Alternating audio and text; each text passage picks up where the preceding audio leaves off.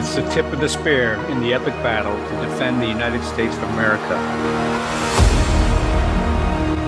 The National Security Hour exposes the wolves in sheep's clothing and their nefarious plots to undermine and destroy U.S. national security.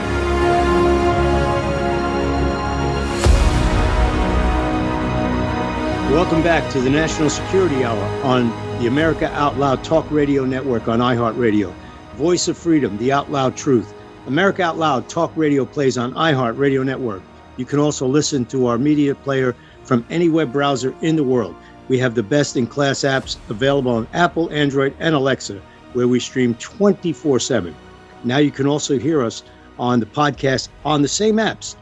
All of our shows go up on the podcast typically one to two days after the broadcast is heard on iHeartRadio. You can hear them on Spotify, Stitcher, Pandora, iHeart Podcasts, and many more. Be sure to subscribe and rate our show, The National Security Hour, on Apple Podcasts for us. Be sure to make AmericaOutloud.com your daily stop for the latest news and happenings. We all must do our part and share the stories, the articles, and the videos so that we can help secure America's future. You could find out more about our show at AmericaOutloud.com. And don't forget, this is the National Security Hour. Your host today, Dr. Michael Scheuer and Colonel Mike, and we're happy to be back on guest hosting History Friday. We're also happy to have on our first guest on History Friday, and we want to introduce him to the audience of the National Security Hour. We want to welcome Murray Sabrin to History Friday on the National Security Hour. Murray, welcome to the show. Thank you, Colonel Mike. It's great to be with you and, and Michael.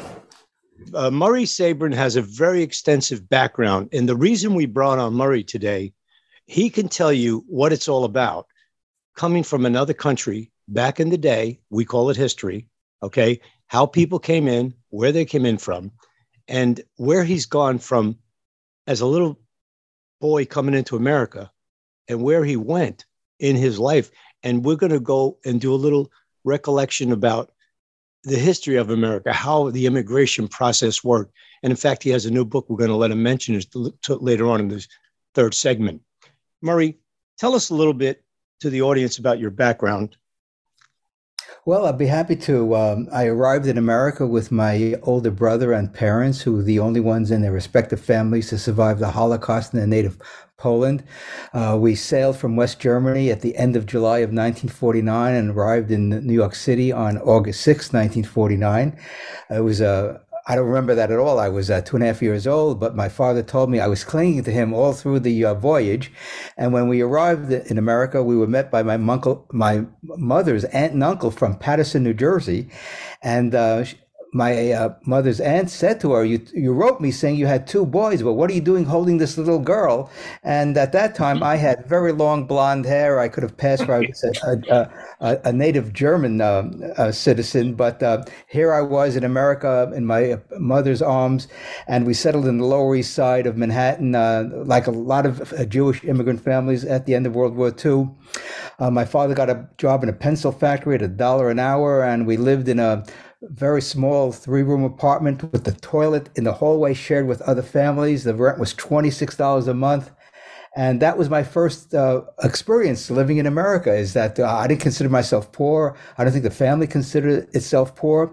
But uh, a few years later, my uh, younger brother was born in May 1953 and we moved to the Bronx in August of '53, four years after we arrived to America, in a beautiful uh, four bed, a four room, two bedroom apartment where my older brother and I had our own bedroom. And it was like heaven. We had a bathroom in the apartment with a nice tub and shower. It was, uh, and the rent was seventy three dollars a month. And so my mother, my mother was a little bit um, worried that how are we going to make the rent? But my father got a job in a sheet metal factory, making three dollars an hour, and he did that for many years. And so uh, I went through the New York City public schools, and um, in junior high school, I thought I was going to be an architect because I really liked the concept of building something. And when I got to high school, I took a mechanical drawing class, and I wasn't very good at it, and I didn't have the fire in the belly, as a lot of young people uh, have, in order to pursue a passion. I didn't have that passion, but I did have an interest in history and geography. So um, uh, in, in junior high school, I decided to become a social studies teacher and became a history major and a geography minor at the Hunter College in the Bronx. I was the last graduating class from Hunter College, uh, which then became Lehman College in 1968 when I graduated. And so I went through college. This was the height of the Vietnam War. 1965, Johnson announced uh, we were going to have the Vietnam War um, expanded. And of course, uh, two years earlier, President Kennedy was assassinated uh, in my senior year, and that still uh, that event still haunts me because um, in uh, a few months earlier, in June of 1963, he gave a, a wonderful commencement address at the American University stating that uh, we are on this small planet, planet Earth. We are uh, adversaries with the Soviet Union. They have nuclear weapons. We have nuclear weapons. And if civilization is to continue, he said, we have to have peace between our two countries. And five months later, he was assassinated. And uh, as you know, uh, there are people who think that Lee Harvey Oswald was a single shooter. And uh, I had doubts right from the beginning because if he killed President Kennedy by himself, and that was his mission, he was captured. Why didn't he say to the police and to the press, I did it? I, I uh, got around the FBI, the Secret Service, the Dallas Police, and I killed President Kennedy because for whatever reason. And he said, I didn't kill the president. I haven't, haven't even been charged killing the president, and I'm a patsy. And as we know, there have been dozens and dozens of books and articles written about what really happened on that fateful day on November 22nd, 1963. And uh, again, I leave it up to the listeners to uh, go to all the literature that's out there and Google the Kennedy assassination and who really was behind it. And from what I heard uh, uh, many uh, years later, is that this was uh, basically a hit job by the mafia, the CIA, and the deep state that wanted to get rid of Kennedy because he wanted to have rapprochement with the with the Soviet Union. And of course, uh, a year earlier, we had the Cuban Missile Crisis, where we nearly came to a nuclear exchange with the Soviet Union. And I remember vividly October 1962, a friend of mine and I were uh, on the street where we live in the West Bronx and we were talking about the possibility of a mushroom cloud over Manhattan. So when you're 15 years old and you think that civilization is going to come to end because of the Cuban Missile Crisis, you start to really get worried about the, the whole concept of nuclear weapons and big government growing up. I asked my parents about the, the Holocaust and their experiences with it, how my father barely survived, my mother barely survived. And that's a story that uh, a lot of us uh, children of Holocaust survivors uh, have with them uh, growing up and um, that that initially became uh, I became very skeptical of, of, of, big government, and and the United States at the time we didn't have the big government we have today because um, uh, in 1965, along with the Vietnam War, Johnson cemented the welfare warfare state with the passage of. Okay, okay, we're going to get into that in a second. I just want to back up a second. Sure. So, how old were you when Kennedy got killed? I was a senior in high school. It was, it was a month before my 17th birthday.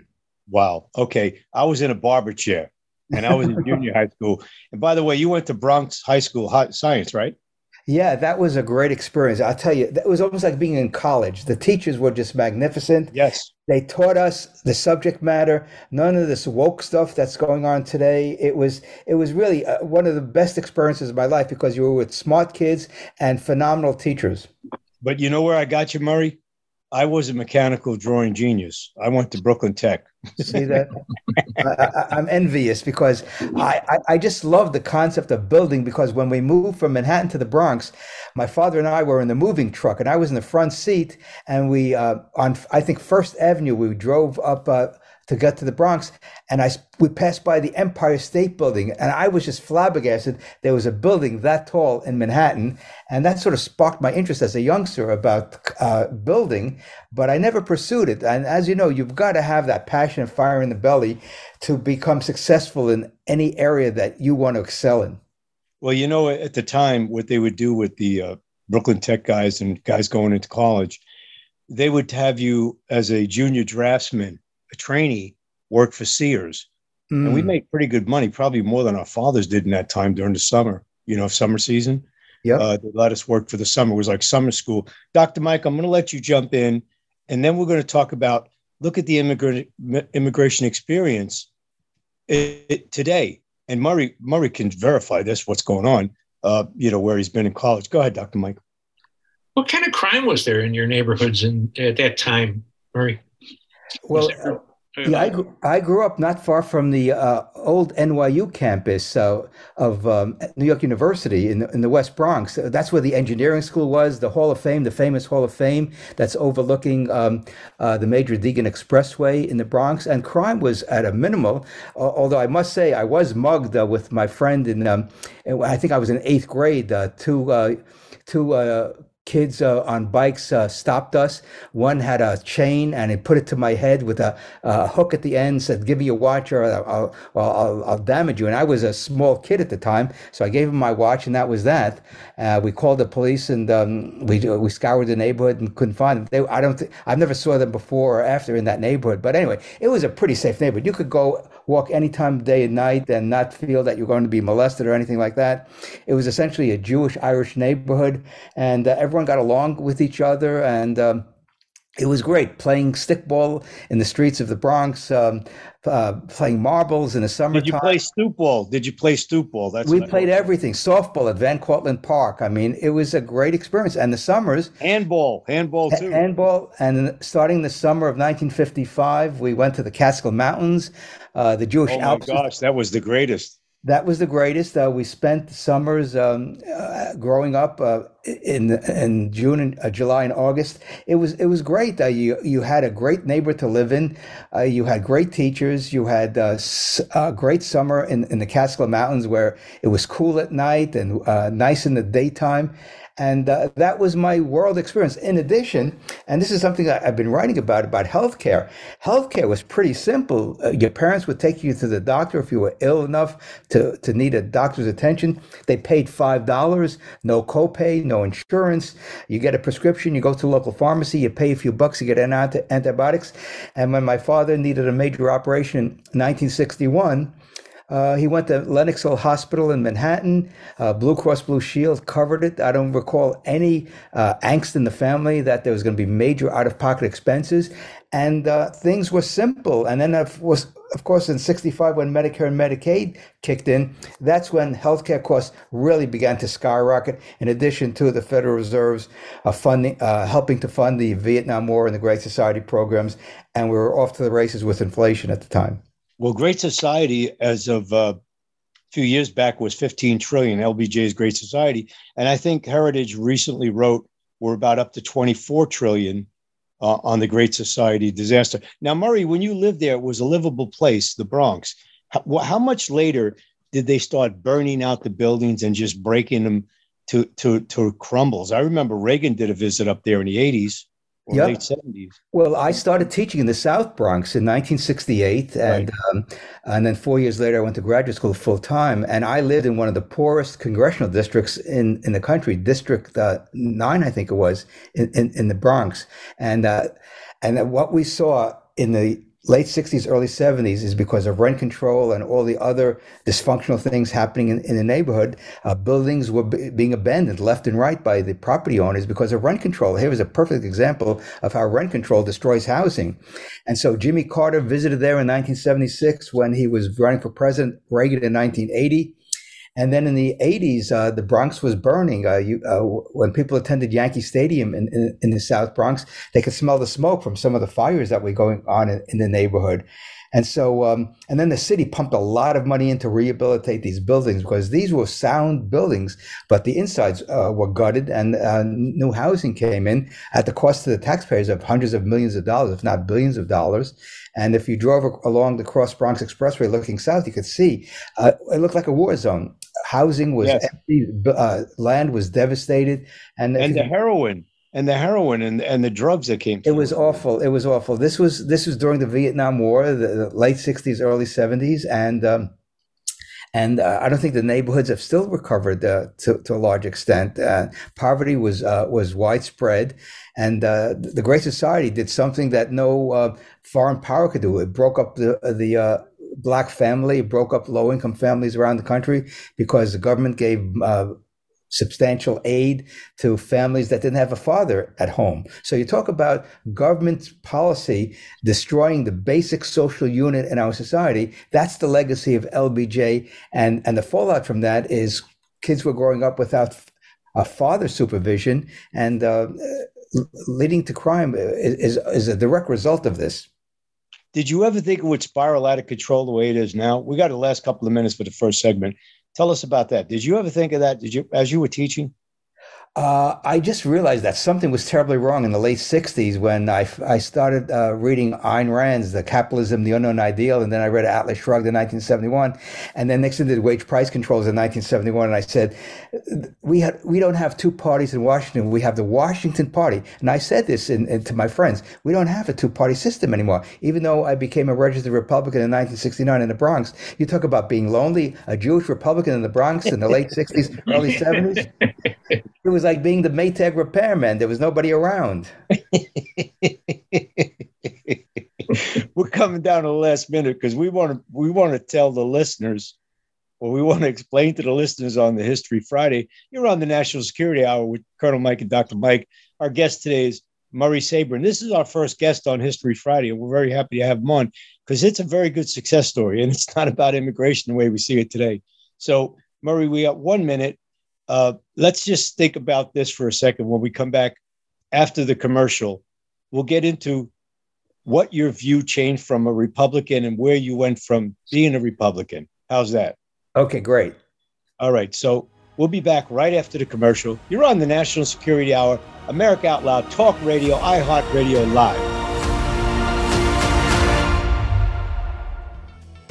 You already know Genesis plus HOCl is your best defense against viruses. But did you also know it's the most powerful weapon for eliminating airborne mold, too? Customers are raving about the Genesis Fogger's ability to tackle mold problems and the bad smells that go with them. And we all know mold is a hazard to your health. There's no airborne invader that Genesis can't handle. Visit genesisfogger.com forward slash out loud to receive a 15% discount on the Genesis Fogger with promo code OUTLOUD. With Genesis, you're ready for anything. Trouble getting to sleep and staying asleep is infuriating. Your mind races, you toss and turn, and the harder you try, the harder it is to drift off. And today's fast paced digital age makes it tougher. You're not alone. Poor sleep affects over 70% of us. The CDC even labeled insufficient sleep a public health epidemic. Advanced Nutrition Company, Healthy Cell, created REM sleep to help you quickly fall asleep, stay asleep, sleep deep, and wake refreshed. Unlike other supplements that don't work, REM sleep is not a pill. It's a gel you swallow with ultra absorption of science backed ingredients, supporting all four stages of sleep using calming herbs, amino acids, and sleep hormone support. Over a thousand reviews with an average star rating of over 4.4 proves it works. Take back your sleep. Go to healthycell.com and use limited time code OUTLOUD for 25% off your first order. Risk free. Love it or your money back. Guaranteed. Healthycell.com code OUTLOUD. Healthycell.com code OUTLOUD. Well, the Out Loud Truth was the rallying call that started it all. A wide spectrum of programming from world and political news to societal, your health, and cultural stories. Seven amazing years of news stories, informative podcasts, and great talk radio. America Out Loud Talk Radio. The liberty and justice for all.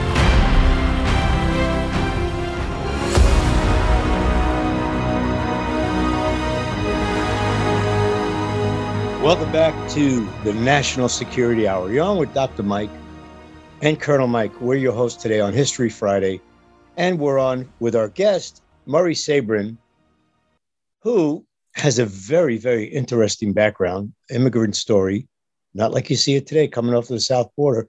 Murray, welcome back. We held Thank that thought you, for. Yeah, you're welcome. Tell us what you see now i mean it's it's a long way. You went from being a republican. What happened after that? And tell us what what you see. Dr mike and you can josh around on this one where what we're looking at today coming across the border versus where you were back in the 60s 70s 80s even 90s go ahead. Well, I um, uh, was eligible to vote in the 1968 election. I voted for Hubert Humphrey because my father was a Democrat. He was a blue collar guy. And so I voted Democratic in 1968, the first and last time I voted for a Democrat. I've been reading Milton Friedman's columns uh, in Newsweek. Uh, and, as you know, uh, he was supporting free market uh, ideas. And so I started getting interested in that. And then I read uh, Ayn Rand's Capitalism, the Unknown Ideal, which had a collection of essays about why statism, why uh, collectivism is, is the wrong way to organize a society. And so I, I, I, became a Republican in 1969 and joined the Republican Party in the Bronx. And in 1971, uh, when inflation was accelerating, Nixon imposed wage price controls and severed the last link between the dollar and gold. And I said, these people are not serious about the free markets that uh, ideas that they so, supposedly espouse. And earlier that year, I read two articles in the New York Times about libertarianism. And um, and then in September of 1971, after Nixon did wage price controls, I read Murray Rothbard's essay in the Wall Street in the New York Times, pointing out how uh, Nixon's wage price controls are anathema to anyone who believes in free markets and limited government. And he talked about how we uh, how we need to uh, restore those principles of free enterprise in the country. And uh, in 1972, when I went to graduate school. Um, I was looking for a research topic and came across ideas about inflation, which was heating up uh, uh, as the oil crisis uh, got worse in 73 and 74. And um, I invited Murray Rothbard to be a member of my dissertation committee at Rutgers.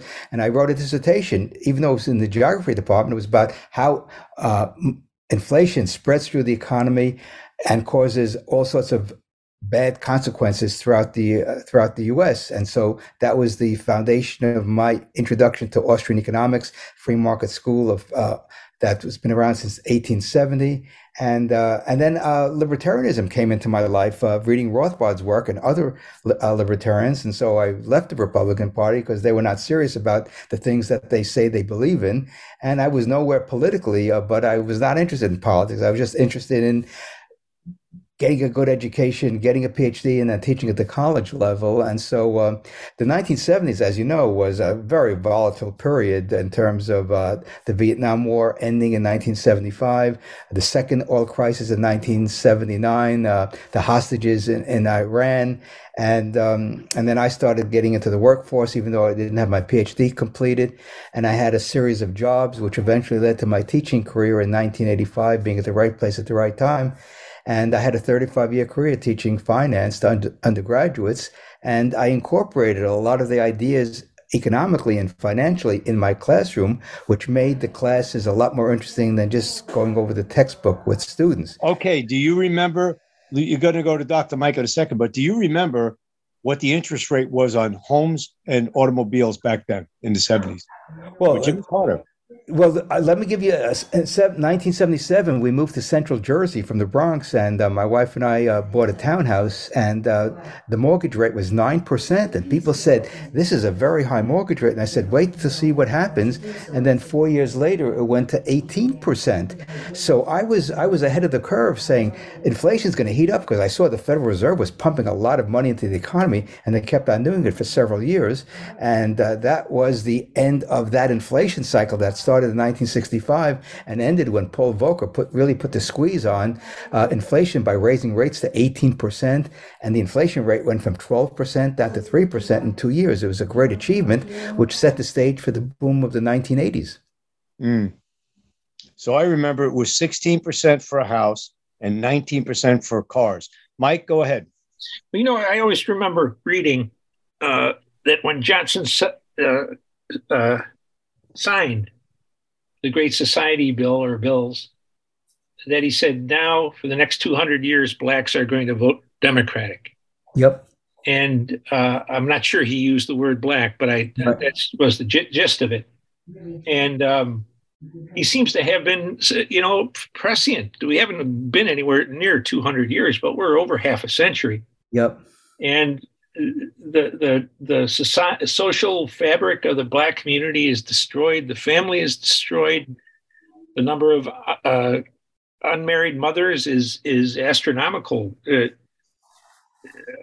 it, it, just seems to me at, at my ripe old age that anybody who wants more government is is or or debt spending is really uh, uh, twisting the rope around everybody's neck Mm-hmm. Mm-hmm. It, it is you, you always notice that the one thing there's never anything about is um, the how, what do you use to measure the impact of these of these programs or of this spending they never do that all they say is you know it's going to help this guy and that guy and these people and those people and they never have a tool uh, or, or, or any any kind of analysis that shows you what really happened as compared to what you said were, was going to happen it's like when this all of this diversity stuff came in under Clinton. We had, I worked at CIA, and we had all kinds of, uh, you know,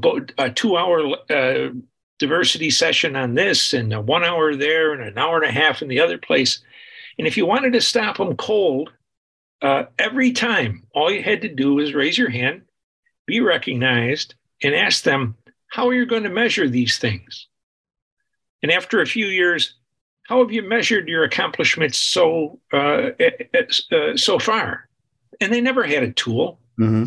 And at, at last, they only came up with, uh, well, we have so many greens and whites and blacks and yellows and purples, and it, it had nothing to do with the ability to do the work.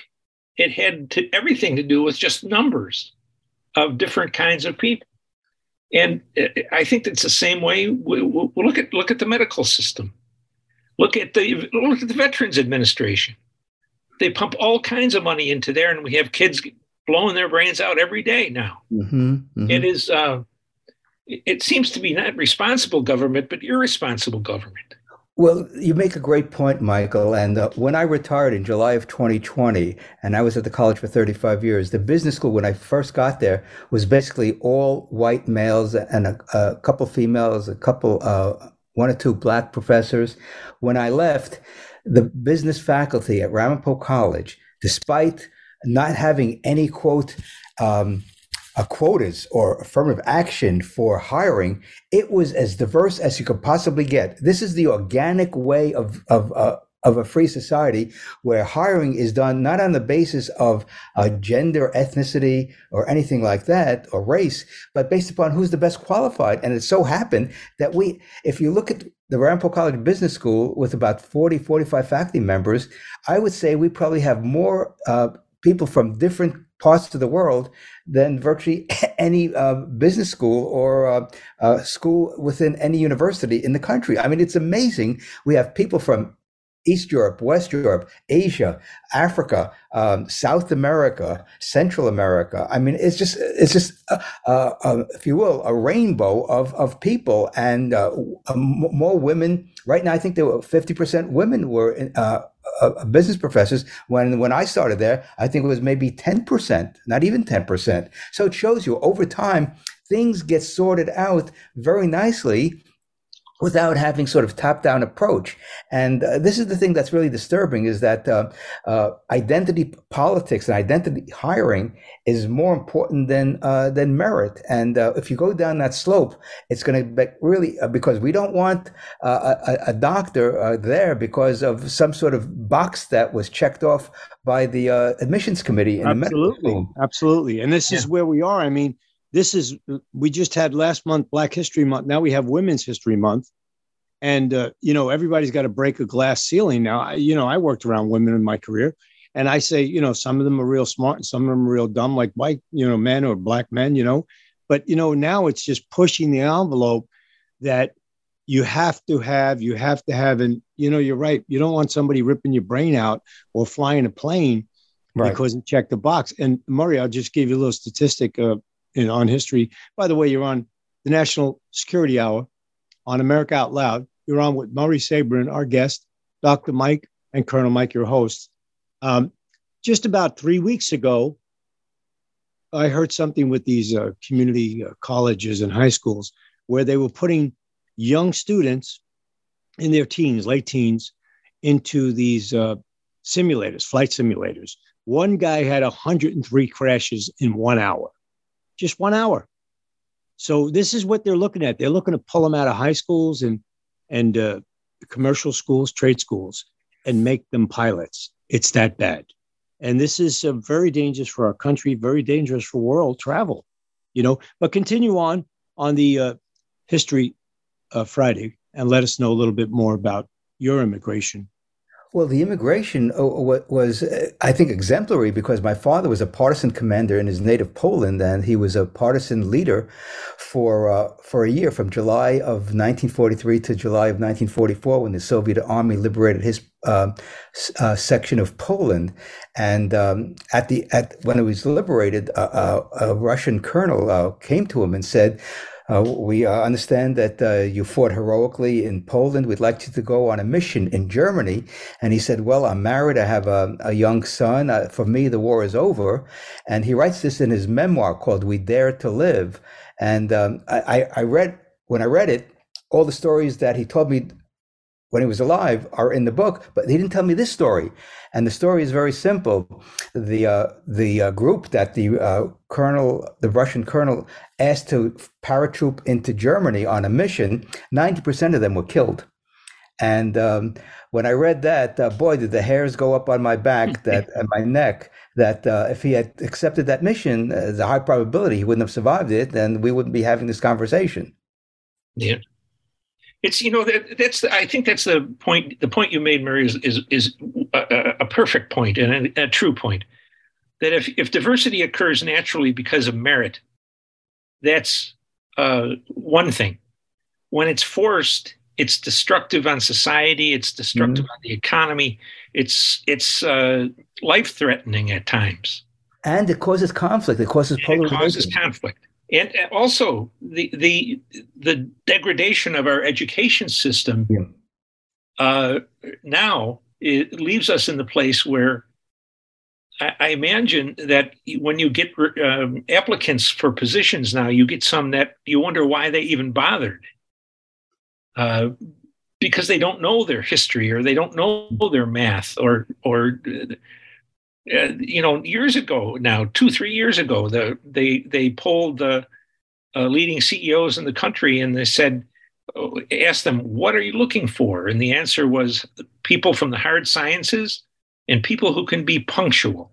Mm-hmm. Mm-hmm. And so we're not preparing a workforce; we're preparing someone who is entitled to yeah. a job because they happen to be there. It's it's the, the only bright side of all of this, even under Biden, is that most of our problems are, are man made. Oh, no question about it. it. Yeah. It's not the result of a war. It's not the result of earthquakes or tornadoes or hurricanes. It's, I, I'm afraid, the result of crooked politicians putting their own future, their own money over the over the um, uh, over the nation, over say over protecting the nation, and more recently, uh, their desire to pit blacks against whites and whites against Asians and Asians against other people, and yeah. and uh, for all for the worse. But it but it all comes down to human beings in part. But I think, Mike, I think, uh, and Murray, I think it, in our generation, it went from civil servants or civil service to oligarchs, mm-hmm. just in, in one generation. You know.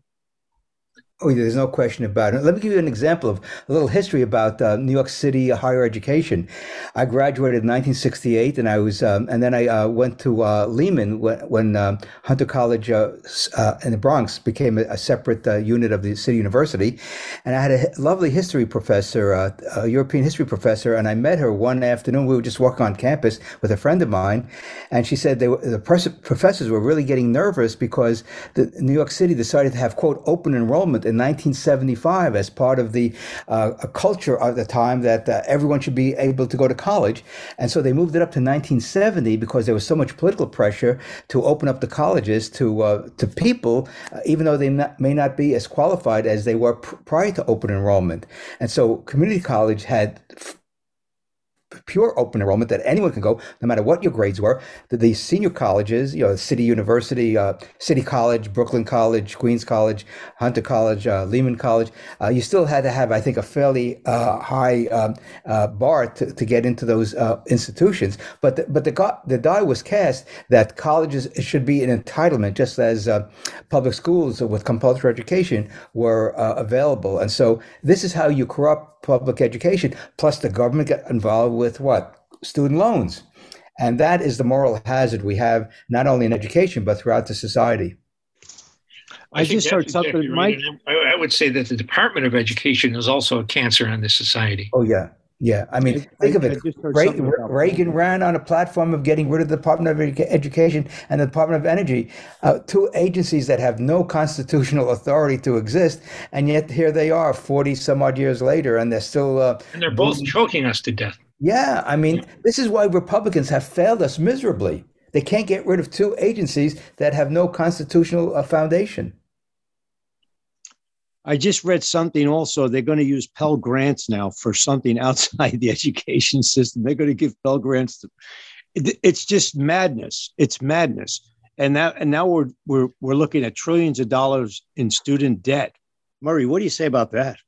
Well, the, the, the, the, unfortunate thing is that, uh, uh was it 15, 18 years ago, uh, there was a law passed that said that students cannot uh, declare bankruptcy and wipe out their student debt, which is what happens uh, throughout society and the commercial sector, that if you can't pay your debts, you can declare bankruptcy and those debts get wiped out. So again, here's another example of the banks and the federal government putting a squeeze on students because students are, are taking out these outrageous loan amounts in order to get a degree uh, uh, that is totally useless when they get out of college. So uh, uh, college should not be as expensive as it is today, and, and that's because administrations ha- throughout the country have increased so much faster than student enrollment.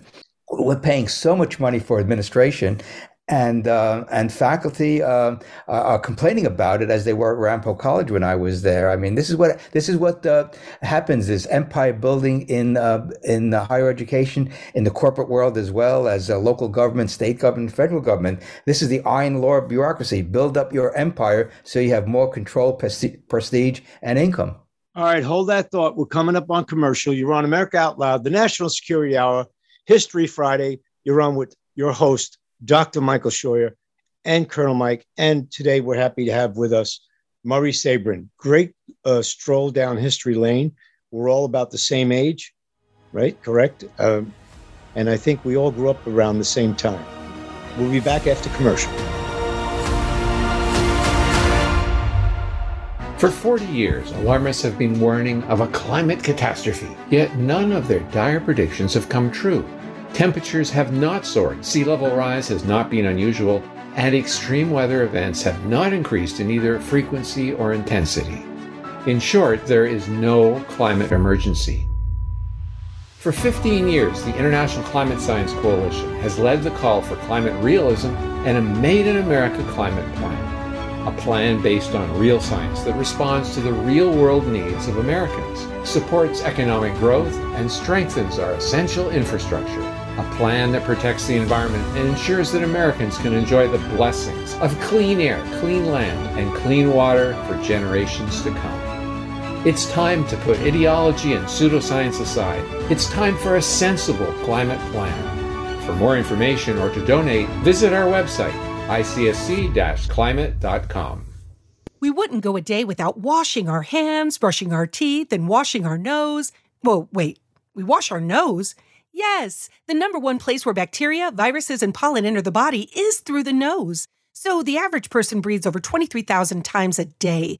That's 23,000 opportunities for bacteria, viruses, and irritants to get into your nose and make you sick. For an extra layer of protection, wash your nose with Xlear. That is Xlear, X L E A R.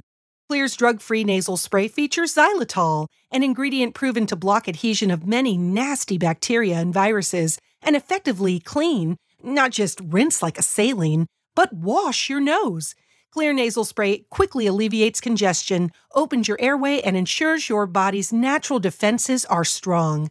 Read the research studies for yourself at xlear.com. That's X L E A R.com. Protect yourself from the pathogens and junk you breathe. Pick up a bottle for you and your family today.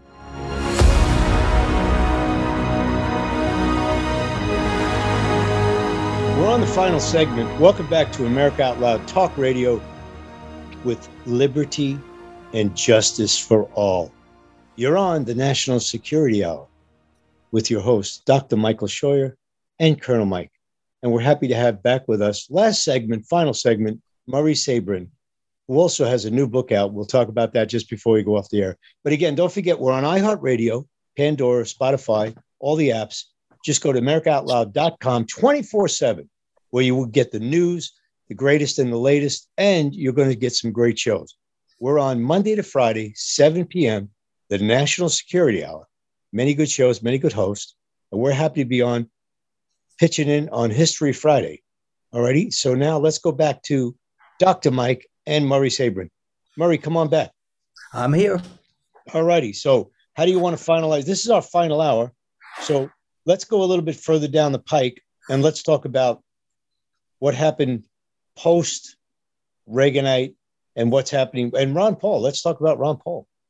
Well, yeah, I met Ron Paul at a conference in Washington D.C. in the early '80s, and uh, I was I, I heard about him. I think two years earlier when I was at a conference in Maine, and I was sitting with Murray Rothbard uh, during one of the sessions. We skipped out on one of the sessions, and uh, we were talking about um, economics, finance, politics. And he said there's a great congressman from Texas who's a libertarian. He understands Austrian economics and he's a Republican. So I said, that's wonderful. That's wonderful. And then two years later, I, I had a chance to meet with him. And, um, at, at Ramapo College in 1986, I hosted a, a, a, a two credit course where I brought in speakers uh, every week to discuss all the issues facing the country at the time. And one of the speakers was Ron Paul, who already uh, left uh, his um, uh, congressional seat that was back at, at, private practice, and he talked about uh, the country and where it's headed. And then, then two years later, he ran for uh, president on the on the uh, Libertarian Party ticket, and then came back to Congress in the 1990s. And so uh, I was speaking to him uh, uh, frequently. I was uh, donating to his campaign, even though I lived in uh, New Jersey at the time. I thought having his voice in Congress was important because he's he was so prescient on the economy, on foreign policy, that the Iraq War was going to be a disaster, that all this money printing by the Fed was going to be a disaster, and so he was way ahead of his time, and he uh, educated as many people in Congress. But it sa- seems that they're not very good learners because they didn't learn anything from him, or at least didn't embrace his ideas because if they did, we wouldn't be in the mess we're in today. And so with endless wars and endless money printing and uh, nonstop spending and uh, continued Fed manipulation of uh, interest rates. So he he was a, a, giant in the Congress, probably one of the most important heroic figures in, in the 200 plus years that the Congress has uh, existed. And so uh, he will go down in history as one of the most important voices for um, uh, liberty and a non-interventionist foreign policy. Dr. Mike. Yeah, he's, he's a tremendous man and a courageous man. And it, it, always seems that the people who oppose war are among the most articulate and commonsensical. And it ought to, I, I wish it was uh, uh, contagious, that it would, it would spread to other people, but it, but it doesn't. And now we're, here we are again, uh, another human made problem uh, with $200 billion almost given out to the uh, Ukrainians for purposes which are uh, just unidentifiable. And, and yet uh, it would go on and on and on and on with it. And I don't know, uh, Mr. Sabrin, how do we? Oh, I, I, I would like to have your view anyway. And how do we turn this back? We can't trust our elections. Yeah, we're in debt over our head. What what comes next, or what do we just kind of quietly go into this uh, quicksand? Well, th- th- this is why I'm doing what I'm doing in my uh, retirement, my college retirement uh, years, is to uh, try to sound the alarm uh, around the country uh, through podcasts, through uh, interviews on radio, TV, and articles and books, my Substack column, because it's important that people get educated. And um, certainly the politicians are not going to change their tune because they're, they're too, too tied into the financial elites and the political elites around the country who want to continue the welfare warfare state. So we have a lot of work to do in terms of ed- educating the public. The media are no help because they're really in the pockets of um, big government. And so uh, this has to be a grassroots, uh, uh bottoms up approach. And um, one day uh, we may see something that we saw out of V for Vendetta, that final scene where people just go to the streets and just say no, take a knee and just say we don't want big government anymore. But that's tough to, in our economy because so many people benefit from big government. It's the seniors with Social Security and Medicare. It's it's uh, low income folks with Medicaid and all the other uh, programs for low income folks. Then you have the middle class who thinks that um, uh, these entitlements are worthwhile. Then you have the corporate sector that loves all the subsidies. So we have this widespread. Uh, dependency on on big government. And the only thing that i can see happening in the future that would make people change their tune is we educate them now. And when the big crisis comes down the road, which I think is going to happen within 10, 15 years, if not sooner, because the economy is like a rubber band or I should say, big government is like a rubber band. You keep on stretching it and stretching it and stretching it, and eventually breaks. And so, the more the more they spend, the more they print money, the more they uh, uh, intervene overseas, uh, the economy will get worse and worse over time. And then, when you have massive stagnation and high inflation, uh, that's a recipe for major economic and social change, and uh, and uh, hopefully political change as well. Because this, we know, this is unsustainable what we have today. The question is, when does it end? And it ends, from my perspective of reading history, is when the dollar is no longer as widespread in demand uh, as it is now overseas. And that's when it's checkmate, when foreigners are not buying our debt, they're not holding on to our dollars. And then uh, we have a real problem on, on our hands. I'm glad you mentioned that, Murray. I want to say that on the war money, the money we're spending on the war, like Mike said, $200 billion. I don't think people realize we pay interest on that money. Yep. Yep. so we're we're financing this $200 billion. Now, you did say everybody's dependent on the government. Okay, I get, I, I get that. Uh, the safety net that we, we always were told since we're young, the safety net for people that can't take care of themselves, that used to be left up to the churches. That right. used to be left up to charity, Salvation Army kind of things, right? Then right. the government got in that business. Then you have Lutheran services, Catholic services, and they're they're assisting all this immigration because they get per head just like the cartels do down, you know, below Mexico. Right. So here's where here's where I draw the line.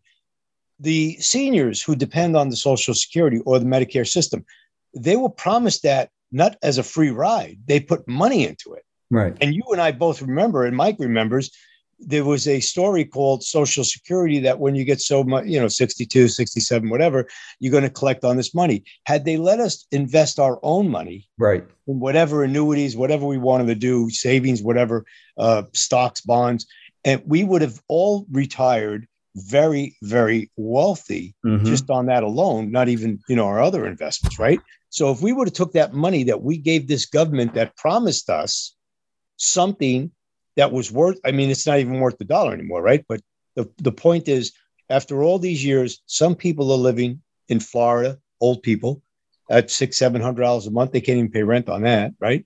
Years ago i remember there was people robbing tuna fish cans in grocery stores to eat okay? So they lied to us and they had this ted kennedy kind of thing called the lockbox and we would just they would borrow from the lockbox and put a chit in there and yep. then you would pay back the lockbox. And now they're talking about maybe in two years, and now they're negotiating on the Hill about cutting Social Security. I think they should be working for free. I think they should cut how many uh, congressmen we have. I think they should cut a lot more, and they should cut a lot of the BS out because you just can't say to these people who are dependent on this, yeah. who worked 30, 40, whatever, how many years, that we're going to cut and give these new people coming in, which your father didn't get, which you didn't get, and our grandfathers didn't get, four thousand dollars a month mm-hmm. to live here free, you know, plus all the other benefits. You know, drop a baby, free hospitalization. There's nothing free, Murray. You know that. You're a libertarian.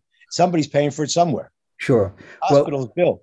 I mean, you know how many hospitals were going to go broke, Murray, before COVID? Yeah. Do you have any idea in this country how many hospitals were, were broke or going broke? Yeah, it's, COVID it's, bailed out every hospital.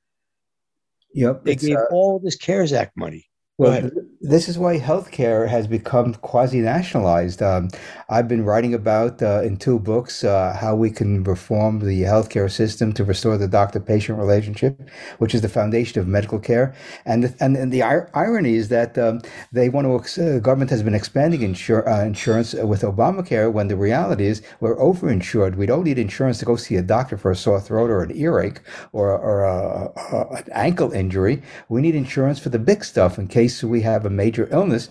And even that can be reduced in price with, uh, such as the Surgery Center of Oklahoma, where they charge a fraction of what hospitals do for major operations. Um, a quick example: um, I, I, met a doctor down in here in Southwest Florida, and she had a patient who didn't have insurance and he needed some sort of operation. A local hospital quoted him twenty thousand dollars. She said, "Why don't you contact the Surgery Center of Oklahoma?" And they quoted him a price of five thousand dollars, including the stay in Oklahoma and the transportation, the whole thing uh, a 75% discount or more from Lovely. what the hospital was. So imagine if we had these all throughout the country, uh, uh, that hospital bill would, would be going down for everybody. We have a $4 trillion medical care bill in this country, and it's so outrageous. It's nearly 20% of GDP, the highest of any country in the world. And people are still have chronic illnesses. So we have sick care in America instead of health care, where the doctor should be helping people stay healthy so they don't have to see the doctor. And you only need the doctor in case of an accident or some chronic condition that you develop, because a lot of these chronic conditions come from lifestyle um, choices. Mm-hmm. Have you, you ever seen so many of be? I'm sorry, Mike. Go ahead. No, no. I was just going to say and on they never miss a chance to pit people against each other. I don't know. I, have just noticed it in the last six months or so, but they have uh, commercials that run uh, of old people wanting more and more and more in the, their social security. Mm-hmm. And you know, when I was a kid and you, you grew up, your parents took it on the chin for you. And I don't ever remember my father saying, "Okay, now you got to pay me back." Mm-hmm. And now the, these elderly people, and they get very old people or, or of all colors and races, and, but they're they're like, you know, no matter what you have to do for a living and whether you make enough money, you ought to be giving me more money. And it's really a, a kind of a, a, change in the American culture. Uh, you know, if if somebody if if a retiree needs uh, money, then the the kids ought to uh, take care of that, not via taxes, but via help for their parents. Well, it, it's extraordinary to me. Well, this is why one of the themes of my campaign to quote restore the republic through the media is that we need financial independence. People are not realizing that financial independence goes with political independence, which is what the revolution was fought about. And so, uh, in my, on my Substack column, I've written how we can phase out Social Security, Medicare, and Medicaid, so young people will be financially independent in their senior years, and low-income folks would get the the, the health care they need if they can't pay for it through the nonprofit health centers that we could create all the, across the country. I helped create one in Bergen County, New Jersey. I was a founding trustee. The founder invited me to uh, uh, participate in creating this center, which uh, went, uh, which uh, opened up in 2009, and they're doing a fantastic job of help saving people's lives. And doctors love it because there's no insurance forms, no nothing, no uh, no government oversight for the most part. It's all nonprofit, voluntary action. This is the culture of America before the Great Depression of local action to solve local problems, yep. not this top-down approach of the welfare state that we have today. And, and the, one of the greatest things that, that gets ripped apart is when Bill Kauffman or somebody else writes about the importance of place, the mm-hmm. importance of local loyalties and local uh, uh, local p- people helping their neighbors, and that gets ripped to pieces by by the elite and by the government and by everybody else. But Kauffman is right; he's right to the he's right right down to the bone this is the original vision of the founders is local solutions local action to deal with local uh, issues that come up. And whether it's education housing transportation uh, the re- if the resources don't go to washington or the state capital they have to stay locally. And if people of goodwill will and entrepreneurs will do what's necessary to build a vibrant community. That's the way america evolved for so many decades. And we need to restore that culture in america. And so uh, all right gentlemen gentlemen, we're coming down to the last four minutes. Uh, Mike, you go first, Murray, and then we'll close it out. And I want to thank Murray for coming on the National Security Hour, History Friday, with Colonel Mike and Dr. Mike, your host today, on the National Security Hour, Monday to Friday, 7 p.m., America Out Loud Talk Radio with Liberty and justice for all. Go ahead, Murray or Mike. Who wants to go yeah, first? I, I was just going to say, Murray. After, after all of what people have listened to this or will listen to from this afternoon, please give us the name of the book, the publisher, and where people can get it. Sure, it's called from um, Immigrant to Public Intellectual: An American Story. It was published by Talkers. Uh, Talkers, which is the uh, uh, by Michael Harrison, the publisher who wrote the forward. Talkers.com is the Bible of talk radio, and uh, uh, I, I, have a, a campaign uh, through Talkers to reach as many people as possible through the talk show uh, uh, sector in our economy. And it's available on Amazon. And uh, my other books are available there on healthcare, on the boom bust cycle, on the Federal Reserve, and uh, taxation. So we have we have an opportunity to turn the ship around because there are people of goodwill who understand the issues. And as you know, it only takes a small minority to have an impact on the economy and on uh, ideas. And uh, this is why being in, in the college classroom for 35 years, you really get a chance to interact with students and show them not from a propaganda point of view, just from a common sense teaching point of view, pedagogical point of view, how society has evolved and what are the tools you need in order to run a business successfully from the financial end, and how our financial system evolved, and why we've had these crises throughout American history, and that the Federal Reserve was not the savior that the people thought it would be, because it wasn't intended to be our savior. It was intended to be the the uh, backstop for the big banks who engage in a, a very dubious practice called fractional reserve banking, and the Federal Reserve has now taken upon itself to manage the economy. You, no central entity can manage a $20 trillion plus economy. It's a form of central planning. And um, Ron Paul and others have done the, their job in the Congress when uh, he was there to uh, educate uh, his fellow colleagues about that. But uh, we still have uh, the opportunity to reach as many people as possible. And I hope this book has a wide reading because it shows my journey from a liberal Democrat in the 1960s to a Republican to a, a libertarian, small L. And a, uh, of course, I ran as a Republican and a libertarian in New Jersey. All right. Got to stop you right there, Murray. I got to stop you right there. One question: Did you ever see Murray the K when you were in New York? No, I used to listen to him all the time. ah, he was at the RKO. You missed it. Rolling yes. Stones, Dave Clark, five. We're going to close it out on the National Security Hour, America Out Loud, talk radio on iHeartRadio, where you come for the truth. God bless you, Murray. yes, Thank you. and on History Friday, we're happy to have Murray. We're going to close it out. Thank you, Dr. Mike, for coming back on. Thank you, Murray Sabrin. It was great having you on, talking about history and your your your trek from overseas, coming to America, coming through the front door, as we say. And again, we'll be back on Monday. We're on Monday to Friday. America Out Loud Talk Radio National Security Hour, 7 p.m. Your host, Dr. Mike and Colonel Mike.